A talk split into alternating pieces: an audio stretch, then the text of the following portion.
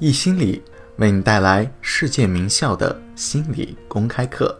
本节课是哈佛大学的幸福课，内在的快乐才是真正的快乐。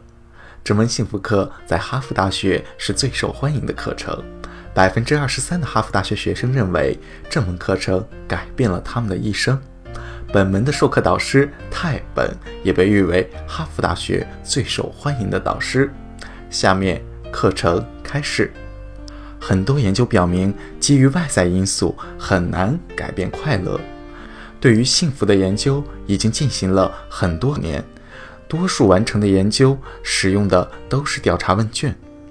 很多人质疑调查问卷的真实性和价值，因为快乐是主观的。我们是在测量真实的东西吗？过去几年，越来越多的心理学家使用大脑扫描、电脑图以及其他手段。他们发现一件有趣的事情，两者之间有着很大的关联性。比如说，大脑扫描等生理学手段和人们对自己幸福的评估，也就是快乐的主观水平，两者有着很大的关联。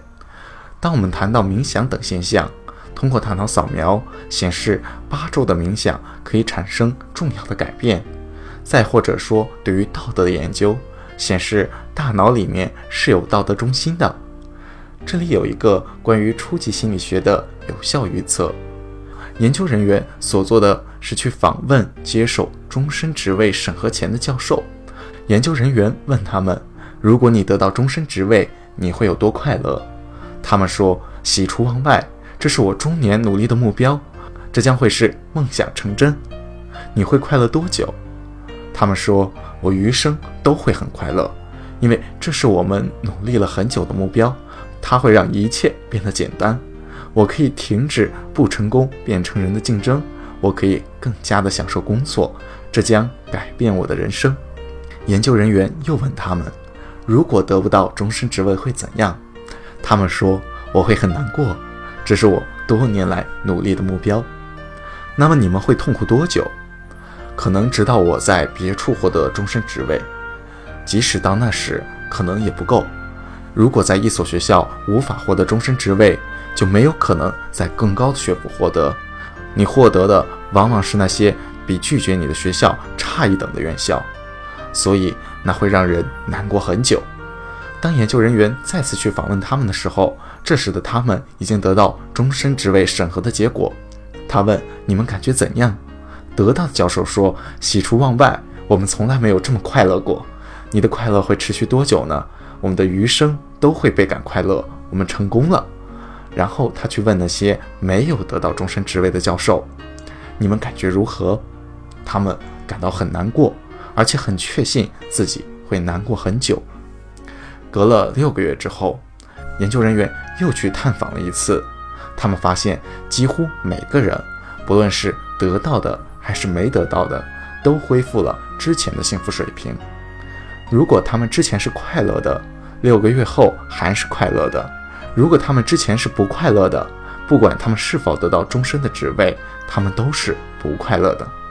换言之，情形或许会发生改变，但最终都会回到基础的水平。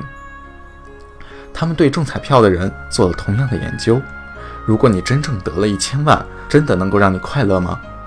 是的，可以变得更加快乐，但是快乐的时间持续不了太久。菲利普·布莱克曼调查过这类人群，经过六个月，人类恢复基础的幸福水平。遇到严重意外和意外导致瘫痪的人，一般来说，过段时间也能够恢复基础的幸福水平。他们以前是快乐的，一年后他们也会快乐。如果他们一年前不快乐，他们一年后还是不快乐。极端的情况对于我们的幸福影响非常的小。伊利诺伊大学教授艾迪将快乐水平做了大量的研究。他从七十年代开始研究，他的研究显示，财富对幸福的水平影响很小，就好像中了彩票，对于我们是否幸福影响甚微。一个没有足够食物、无家可归、流浪街头的人，每个月多得到了一两千美元，当然会让他们更加的快乐。当我们的基本需求被得到满足，有食物、住所、基础教育等等之后，收入的影响就变得微乎其微。几代人之间没有变化，我们这一代远比我们的父辈富足，比我们的祖辈更加富足，但是我们并没有更快乐，这是全球性的现象。无论是在中国、英国，还是澳大利亚，再或者是美国，幸福水平几乎是静止的，而焦虑水平和抑郁水平都有明显的加深。收入水平的影响非常的小。总的来说。外部水平的影响都非常的小。回想起你们的亲身经历，你们的感觉如何？回想自己考入哈佛时的体会，信箱里收到一个大包，上面写着“已录取”。当你拿到大包时，你有什么感受？可能是喜出望外，可能这是你人生的亮点。在那一刻，如果你们像我一样，你们也会想：我成功了，我会快乐很长一段时间。因为我在高中很努力，很多时候困难，很多时候痛苦，但是这是完全值得的。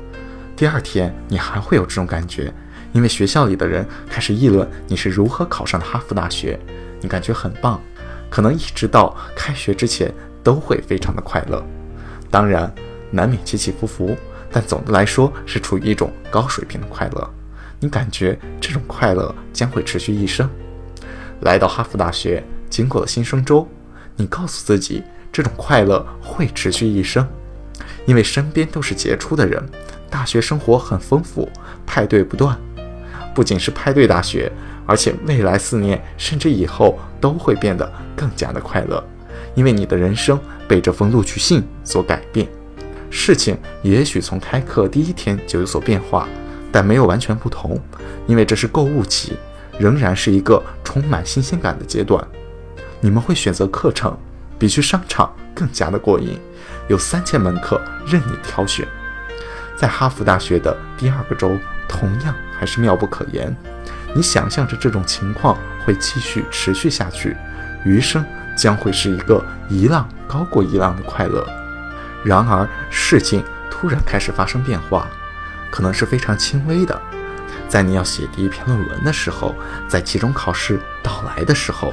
情况彻底发生了改变，你恢复到了基础的幸福水平。如果你在高中、初中时经历过很大的压力，而且不快乐，一般来说，在哈佛待上一月，你会有同样的感觉。外部环境影响非常的小，同样居住地的影响也非常的小。人们会想，要是搬去加州，我会更加快乐。加州人不比麻省人更快乐。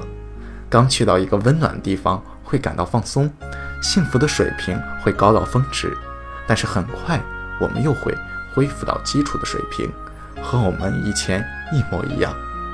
不论是我们是生活在河边，还是待在哈佛大学里，我们的幸福水平不会因此有本质上的不同。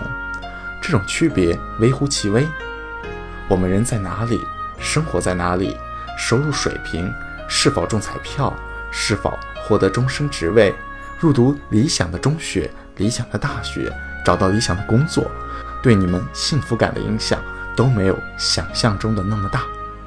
你们的幸福会达到峰值，但是很快又会恢复到基础的水平。这既是好消息，也是坏消息。坏消息是，看来我们不论怎么做都无关紧要。我为什么还要努力争取好工作呢？我为什么还要拼命入读这所学校呢？如果这些都无关紧要，我为什么还要经历这些高潮低潮呢？答案是：是的，他们不会改变我们的幸福水平，但并不意味着我们不能提升我们的幸福水平。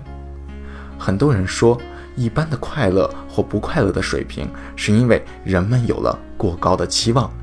如果能降低期望，降低压力水平，我们会更享受生活。我不在乎我的成绩是不是 B，不在乎会让我更快乐。如果我降低期望水平，我不在乎从事什么工作，我只想着快乐。你可能会更快乐，降低期望水平会稍微快乐一些，但是长远上来说行不通。问题不是在于是否降低那些过高的期望，这一点不重要。问题在于正确和错误的期望，而不是高的或者低的期望。那些高的或者低的期望不会影响我们的幸福水平，能影响我们幸福水平的是我们的期望正确还是错误。错误的期望认为进入某间公司获得升职，找到理想的伴侣就能让自己更加快乐。搬去加州或者哈默堡，这本身不会让我们更快乐。那些是错误的希望。正确的希望是相信内在的改变。事实上，我们体验幸福的可能性，主要是由于我们的心境决定的，而不是因为我们的地位或者银行状况决定的。我们要改变我们的认知、心境，要改变我们对世界的诠释。重要的是，我们选择领悟什么，精力集中的焦点是什么。重要的是内部的转变，而不是外部的信息。或外部的成功。本段课程到此结束，谢谢大家。下节课我们将继续为大家带来哈佛大学的幸福课：应不应该接受人类的本性？